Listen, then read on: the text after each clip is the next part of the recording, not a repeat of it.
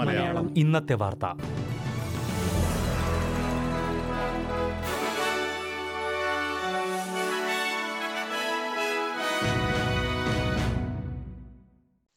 നമസ്കാരം. S B S Malayalam. ഇന്നത്തെ വാർത്തയിലേക്ക് സ്വാഗതം. ഇന്ന് രണ്ടായിരത്തി ഇരുപത്തിരണ്ട് ജൂലൈ ഇരുപത്തഞ്ച് തിങ്കൾ. വാർത്തകൾ വായിക്കുന്നത് സജോ ജോൺ. ലോകത്തിലെ മൂന്നാമത്തെ ഉയർന്ന പ്രതിശീർഷ കോവിഡ് മരണനിരക്ക് ഓസ്ട്രേലിയയിലെന്ന് കണക്കുകൾ. കഴിഞ്ഞ ഒരാഴ്ചത്തെ മരണനിരക്കിലാണ് ഓസ്ട്രേലിയ മുന്നിലേക്ക് എത്തിയത് പത്ത് ലക്ഷം ജനസംഖ്യയിൽ എത്ര പേർ മരിക്കുന്നു എന്ന കണക്കിന്റെ അടിസ്ഥാനത്തിലാണ് ഇത് വിലയിരുത്തുന്നതെന്നും കഴിഞ്ഞ ആഴ്ചയിൽ ഓസ്ട്രേലിയയിലെ സ്ഥിതി ഏറെ മോശമായിരുന്നുവെന്നും പകർച്ചവ്യാധി വിദഗ്ധൻ പ്രൊഫസർ മൈക്ക് ടൂൾ ചൂണ്ടിക്കാട്ടി. ഏറ്റവും പുതിയ കണക്കുകൾ അനുസരിച്ച് പന്ത്രണ്ടായിരത്തി അറുന്നൂറ്റി ഇരുപത്തഞ്ചിലധികം ഓസ്ട്രേലിയക്കാരാണ് ഇതുവരെ കോവിഡ് ബാധിച്ച് മരിച്ചത്. അയ്യായിരത്തിലധികം പേർ കോവിഡ് ബാധിച്ച് നിലവിൽ ആശുപത്രിയിൽ ചികിത്സ തേടുന്നുണ്ട്. അതിൽ നൂറ്റമ്പത്തൊമ്പത് പേർ തീവ്രപരിചരണത്തിലാണ്. സ്ഥിതി കൂടുതൽ വഷളാവാതിരിക്കുവാൻ മാസ്ക് ധരിക്കുവാനും രോഗലക്ഷണമുണ്ടെങ്കിൽ പി സി ആർ ടെസ്റ്റ് നടത്തുവാനും ബൂസ്റ്റർ ഡോസുകൾ സ്വീകരിക്കുവാനും ആരോഗ്യ വിദഗ്ധർ അഭ്യർത്ഥിച്ചു. ഏജ് കെയർ സെന്ററുകൾ ആശുപത്രികൾ പൊതുഗതാഗത മാർഗങ്ങൾ എന്നിവിടങ്ങളിൽ മാത്രമാണ് നിലവിൽ മാസ്ക് കർശനമാക്കിയിരിക്കുന്നത്. അത് അപര്യാപ്തമാണെന്നും വിദഗ്ധർ ചൂണ്ടിക്കാട്ടി. ഫെഡറൽ സർക്കാരിന്റെ വളരെ സുപ്രധാനമായ നിയമനിർമ്മാണങ്ങളിലൊന്നായ കാലാവസ്ഥാ ബിൽ നാളെ ചേരുന്ന പാർലമെന്റ് സമ്മേളനത്തിൽ അവതരിപ്പിക്കും. രണ്ടായിരത്തി മുപ്പതോടുകൂടി കാർബൺ ബഹിർഗമനം നാൽപ്പത്തിമൂന്ന് ശതമാനമാക്കുക എന്ന ലക്ഷ്യമാണ് ലേബർ സർക്കാരിനുള്ളത്. ബിൽ പാസാക്കുന്നതിനായി സെനറ്റിൽ ഗ്രീൻസിന്റെയും ക്രോസ് ബെഞ്ചിന്റെയും പിന്തുണ ആവശ്യമാണ്. ഗ്രീൻസ് പാർട്ടിയുടെ നേതാവ് ആഡം ബാൻഡ് നിയമനിർമ്മാണവുമായി ബന്ധപ്പെട്ട് സർക്കാരുമായി ചർച്ചകൾ തുടരുകയാണെന്ന് ഈയിടെ തെരഞ്ഞെടുക്കപ്പെട്ട Queensland green senator Penny Allman Payne പറഞ്ഞു. എന്നാൽ സർക്കാരിന്റെ കാലാവസ്ഥാ ബില്ലിനെ പിന്തുണക്കില്ലെന്ന് നാഷണൽ സെനറ്റർ ബ്രിജറ്റ് മെക്കൻസി പറഞ്ഞു. കാലാവസ്ഥാ ബില്ല് ഉൾപ്പെടെ സർക്കാരിന് പതിനെട്ട് നിയമനിർമ്മാണങ്ങൾ മുന്നോട്ട് വയ്ക്കാനുണ്ടെന്ന് പ്രധാനമന്ത്രി ആന്റണി അൽബനീസി പറഞ്ഞു.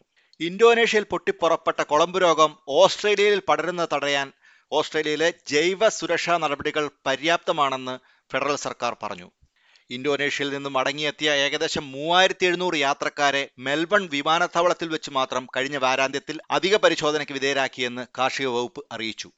തപാൽ കേന്ദ്രങ്ങളിലും ഇപ്പോൾ ശക്തമായ പരിശോധനകൾ നടത്തുകയാണെന്ന് കൃഷിമന്ത്രി മറേ വാട്ട് പറഞ്ഞു. ചൈനയിൽ നിന്നും ഇന്തോനേഷ്യയിൽ നിന്നും തപാൽ മാർക്കം ഇപ്പോൾ മാംസോൽപ്പന്നങ്ങൾ അയക്കുന്നുണ്ട് എന്നറിയുവാനുള്ള സ്ക്രീനിങ്ങും നടത്തുന്നുണ്ട്. മറ്റ് ലേബലുകളുടെ മറവിൽ മാംസോൽപ്പന്നങ്ങൾ ഓസ്ട്രേലിയയിലേക്ക് വന്നാൽ കുളമ്പ് രോഗം പടരാൻ സാധ്യത കൂടുതലായതിനാലാണ് സർക്കാർ ഇത്തരം നടപടികൾ സ്വീകരിച്ചിരിക്കുന്നത്. രാജ്യത്തെ ഏജ് കെയർ മേഖലയിലേക്ക് ഓസ്ട്രേലിയൻ പട്ടാളത്തിന്റെ പിന്തുണ തുടർന്നും ലഭ്യമാകുമെന്ന് സർക്കാർ പ്രഖ്യാപിച്ചു. ഇരുന്നൂറ്റമ്പതോളം വരുന്ന പ്രതിരോധ സേനാംഗങ്ങൾ ശീതകാല കോവിഡ് തരംഗത്തിൽ വയോജന സംരക്ഷണ കേന്ദ്രങ്ങളെ പിന്തുണയ്ക്കുമെന്ന് പ്രതിരോധ മന്ത്രി റിച്ചാർഡ് മാൾസ് പറഞ്ഞു. നിലവിൽ രാജ്യത്തെ ഏജ് കെയർ കേന്ദ്രങ്ങളിൽ മൂന്നിലൊന്ന് ഭാഗവും കോവിഡ് പത്തൊമ്പത് തരംഗത്തിനെതിരെ പോരാടുകയാണ്. ആഗസ്റ്റ് പന്ത്രണ്ടിന് ശേഷം ഓസ്ട്രേലിയൻ ഡിഫൻസ് ഫോഴ്സ് ജീവനക്കാരെ പിൻവലിക്കുവാൻ തീരുമാനിച്ചിരുന്നു. എങ്കിലും ഏജ് കെയർ സെന്ററുകൾ ട്രേഡ് യൂണിയനുകൾ എന്നിവർ തുടർന്നും പിന്തുണ വേണമെന്ന് സർക്കാരിനോട് ആവശ്യപ്പെട്ടതിനെ തുടർന്നാണ് ഈ തീരുമാനം.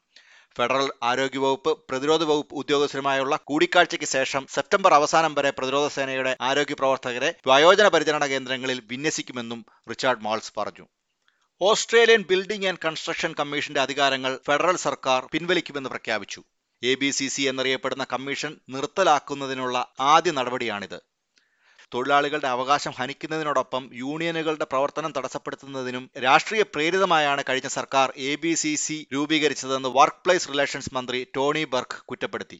അതേസമയം Australian building and construction commission നിർത്തലാക്കാനുള്ള ലേബറിന്റെ നടപടിയെ പിന്തുണയ്ക്കുമെന്ന് ഗ്രീൻസ് വ്യക്തമാക്കി. നിയമനിർമ്മാണം പാസാക്കുന്നതിന് ലേബറിന് ക്രോസ് ബെഞ്ചിൽ നിന്ന് കൂടുതൽ പിന്തുണ ആവശ്യമാണ്.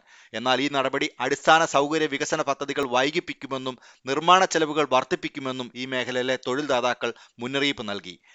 നിർമ്മാണ വ്യവസായത്തിൽ അരാജകത്വം സൃഷ്ടിക്കാൻ ഈ നടപടി കാരണമാകുമെന്ന് പ്രതിപക്ഷ വർക്ക് പ്ലേസ് റിലേഷൻ വക്താവ് മിക്കായല ക്യാഷ് ആരോപിച്ചു. ന്യൂ സൗത്ത് വെയിൽസ് ഉൽപ്പാദിപ്പിക്കുന്ന ഗ്രീൻ ഹൈഡ്രജന്റെ പ്രചരണാർത്ഥം സംസ്ഥാന പ്രീമിയർ ഡൊമിനിക് പെറോറ്റെ ദക്ഷിണ കൊറിയൻ തലസ്ഥാനമായ സോൾ സന്ദർശിക്കും.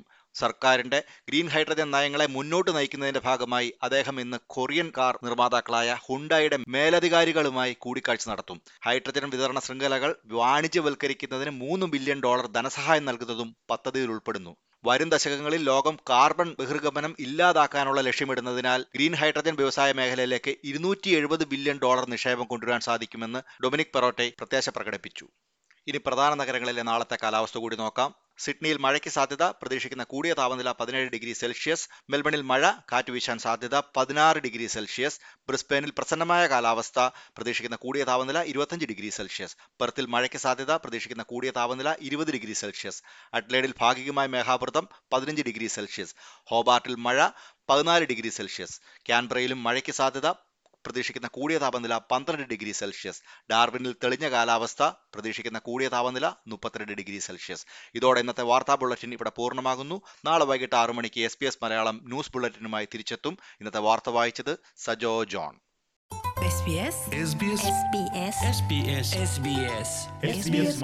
ഇന്നത്തെ വാർത്ത.